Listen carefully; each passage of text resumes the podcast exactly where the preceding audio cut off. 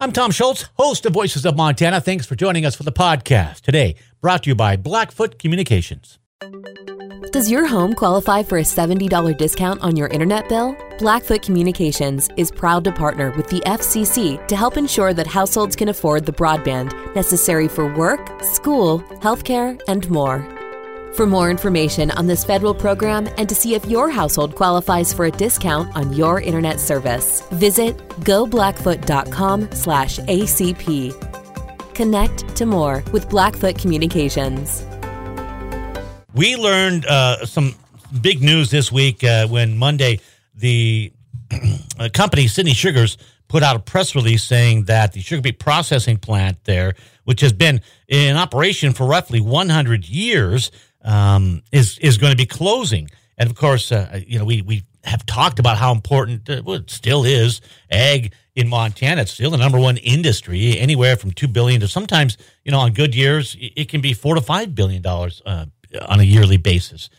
So very, very important. Let's talk with Commissioner Teske. He is from Prairie County. Dennis Teske, a farmer in the area, a farmer and rancher in the area, and a former uh, member, I think, of the board with uh, American Crystal Sugar Company. And good morning, Commissioner. How you doing? Good morning. Very well, thank you. Appreciate you uh, coming on board today. Uh, and again, it was sort of um, a, late, a, late notice, so thank you for that. Very much appreciate that. Um, you know, when when you you said as we were talking a bit earlier, this is sort of an era coming to an end. It's sort of been a slow walk. So you you've sort of seen the challenges uh, that this processing plant has had over the years. Well, I, I, I just grew beets from 95 until 2007, and uh, we saw some changes from Imperial to Holly, and then from Holly to American Crystal. And uh, farming is not my background. I've been a farmer for 30 years. Prior to that, I was in business retail. Uh, and there's certain things you learn about profitability, and, and of course, the the former sugar, sugar companies were we're a staple in, in the area and the region because that is regional, uh, going up to Culbertson, clear down to, to Miles City for beets and, and over into North Dakota. So for a regional process, that's important to the region. Uh, it's just not the jobs in Sidney. It reaches out further than that. Uh, there's rotational uh, needs farmers have between crops for disease and, and weeds and and that sort of thing. But growing sugar beets, uh, e- the equipment's expensive. Processing, every the the EPA regulations, everything you jump through is, is expensive. But in the former years, we always found a way with management. They understood we were partners. Uh, they had the plant, we and, and they felt as we were partners because we had the beets. And but it was when a farmer-owned co-op, Crystal, took over. Uh, that sort of started changing a bit. They they let us know right at the first board meeting that it was profitability and what's called a blue card. Farmers are paid off a blue card. Uh, that's a contract for your tons and, and amount sugar that's in in those beets. Uh, that's how you're paid. And there for a while, uh, it, it, it was tough. And then world sugar, of course, affects the the price of sugar. Sugar went up, and and everybody was making money, and it was pretty good. Uh, and then world market changed, had an abundant supply of sugar, prices went down, and of course the the cooperative American Crystal is looking where to, where they make ends meet, and usually it meant the farmer's back pocket. We just mm-hmm. cut the blue card, and, and life would be good. But the farmer, at some point, he just cannot grow. And in 07, we hit that point. It just become unprofitable. That's the year we quit and the growers virtually walked out. There had been about 45,000 acres growing for sugar beets, which is uh, good for the region, like I said, mm-hmm. but it's also good for the company. Uh, more sugar processing, utilization, spreading costs over over more acres, more more tons of beets. And when that slowdown hit, uh, we couldn't we couldn't come to agreement. Uh, at that time, we had a an accountant, and and it that's just the way life is. A guy that w- didn't grow up in the beet industry, didn't grow up on a farm. It's just the numbers, and and uh, he couldn't make his ends meet, so we go and and jack the price up. Sometimes the consumer won't buy anymore. That's what happens, and we're in inflationary period now, and seeing that reflection that people stop spending money. And, and same way in the growers' world, we we stopped, and I think that year there were only twelve to fifteen thousand acres growing in in oh seven. And Sidney Sugars learned real real quick that they need the total sum to, to make it work for the whole region. Uh, we came to terms on that. But one thing that would that I brought out to them in those years is as on the board, you go out and see your farmers and get contracts signed. And I reported back to the co-op that the only thing older than the farmer on his farm was his beet equipment, and he's not investing. Uh, he's nervous about the future, expensive uh, what's our next beet contract? When you when you deal with three years, you can't pay for a, a quarter million digger in three years. It's impossible. So the market's unstable, and people tend to, to walk away from that or not invest in that, waiting for another shoe to, to drop. And and it's been a while. Uh, uh, all business in life, it's about relationships and I, I never we quit growing in seven because I felt like there wasn't a, a real strong relationship to try to keep our young people in the area on the farms, uh, helping them stay profitable. Because you just get a bunch of old growers growing beets year after year. At eventually that that tipping point happens, and it and it appears just like you. I read in the paper, and they're down to roughly less than twenty thousand acres. And if that's the forecast into the future, of course, it's not profitable. And as a retailer, how do you fill your shelves up? How do you get those acres? And and if if they want those beet acres back to the valley, uh, then there's no there's no recourse to the growers out here to try to to make it more profitable, or, or how can we figure this thing out together? And that's what business is. It's always trying to figure out what's best for your customer and we were, as growers, the customer of American Crystal. Yeah, and it says here, um, you're right about these acreage in 1990. This is a, from a report that came out of the Glendive Ranger Review. Um, 45,000 acres in, in the 90s, and now down to about 18,000. Uh, part of that, there's a discrepancy here, is that uh, the sugar company is saying we just don't have the the kind of acreage. You have noted, though, that those contracts over the years have uh, decreased. Uh, those those reductions, the I guess they're uh, uh the pay for that, the compensation has been um, re- reduced as well. I guess to keep the uh, the sugar plant going.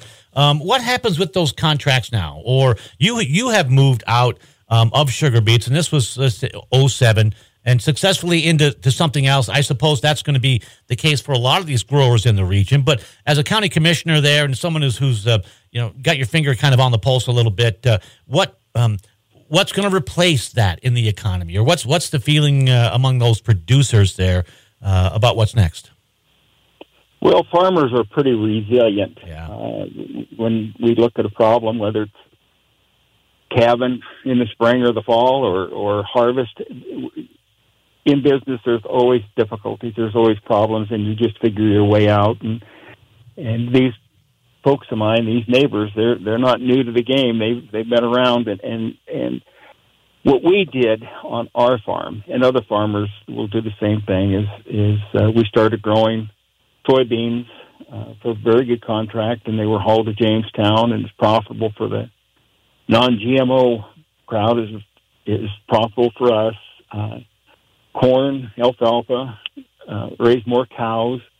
Uh, we've just come out of drought years. Hay was was pretty substantial, but of course that's not true. It's those things that happen mm-hmm. where you have prof- profitability. Wheat back in in ten and twelve uh, contracts for twenty bucks, and those are healing times. Those are times to buy machinery because you got a 179 looking at you, and you can trade profitability for investing in, in your farm for more equipment. Those things are all important, and and our farmers. This hurts. Don't get me wrong. This this is a blow to the city of Sidney. Got to be. I I read like you did, 300 jobs. That that hurts. uh, and and it hurts not having a processor because it wasn't just Sidney; it's the region.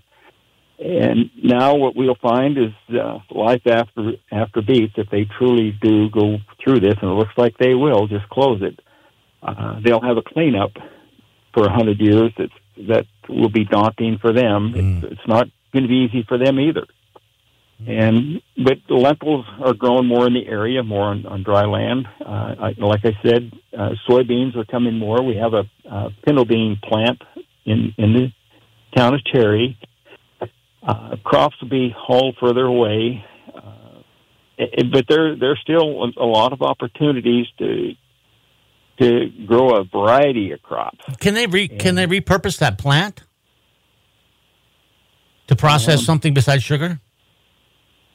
Well, the, the the thing that makes that amazing is back in the I think it was in the '90s, maybe even the '80s when uh, we weren't growing then, but uh, but we got an opportunity to pay. Uh, we went 50-50, the growers and and uh, Holly Sugar, and we built those silos. So there's a tremendous amount of storage there. Mm-hmm. I can't see that just going by the wayside. I, I think somebody somewhere will see some value, and I, I wouldn't have any idea what a processor would think or want or refurbish. Like I said, there's there's going to be there's a pond out back of that thing, and there's going to be a tremendous amount of dollars spent on cleanup on that thing, and and I I just don't know what would move in there. I wonder if they're going to. I mean, uh, that's yet to to kind of come here too, but you know, typically companies then uh, that close. I don't know. I, I I'm just guessing here, but then you see a bankruptcy, and and then the the state is is going to be responsible for some of that cleanup. Uh, I don't know if that's the case. I mean that that that can happen here too, but that's something to keep track of as well, Commissioner. I appreciate that. What um, give us your sense uh, again uh, of how people are feeling there. As you kind of noted, uh, the era coming to an end. Um, that's uh, kind of a those are tough words to swallow a little bit, aren't they? Well, they are. There's there's nostalgia. There's history. It wasn't just me growing beets. It was my dad and my grandfather. Uh, some of those old timers in the Sidney area, their grandfathers were the first growers to to haul beets there. So it's not. It's a it's a way of life. It's it's what they do. It, this will not be easy for a lot of reasons. In the last several years, what made Sidney Sugars so good uh, for the companies that that uh, process beets here was our, our growing length of time, the quality of beets we were hauling. That was to advantage, uh, and it spread your risk out. We we may not had hail here, but in the Red River Valley, disease or hail, or it's it spreads your liabilities. Yeah. It, spread, it spreads your risk over a wider area, and there's some tremendous advantages to that. And sometimes companies don't look at that. It's the the here, today, and the dollar. And as and as far as our growers, um, they are going to miss that. But sometimes uh, it's been troubling because when your company keeps cutting, as I referred to before, the blue card keeps cutting your paycheck, and now how do you how do you pay for inflated fuel like we are, oils, uh, repairs, and and even getting repairs? Sometimes on on our farm we're waiting two months for a part for a tractor.